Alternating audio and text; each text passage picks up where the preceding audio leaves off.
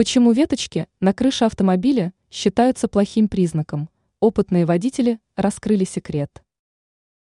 Автовладельцы должны знать, к чему на автомобиле появляются различные посторонние предметы.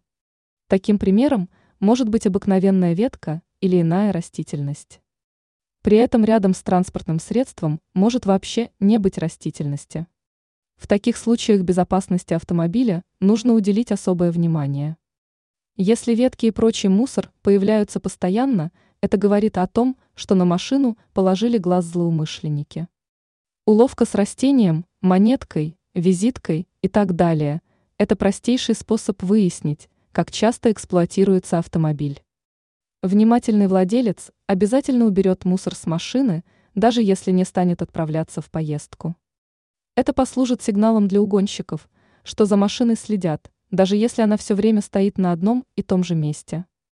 Возможно, не будет лишним на время убрать автомобиль на охраняемую стоянку или загнать в гараж. Если это невозможно, то придется следить за состоянием транспортного средства и своевременно реагировать на уловки злоумышленников.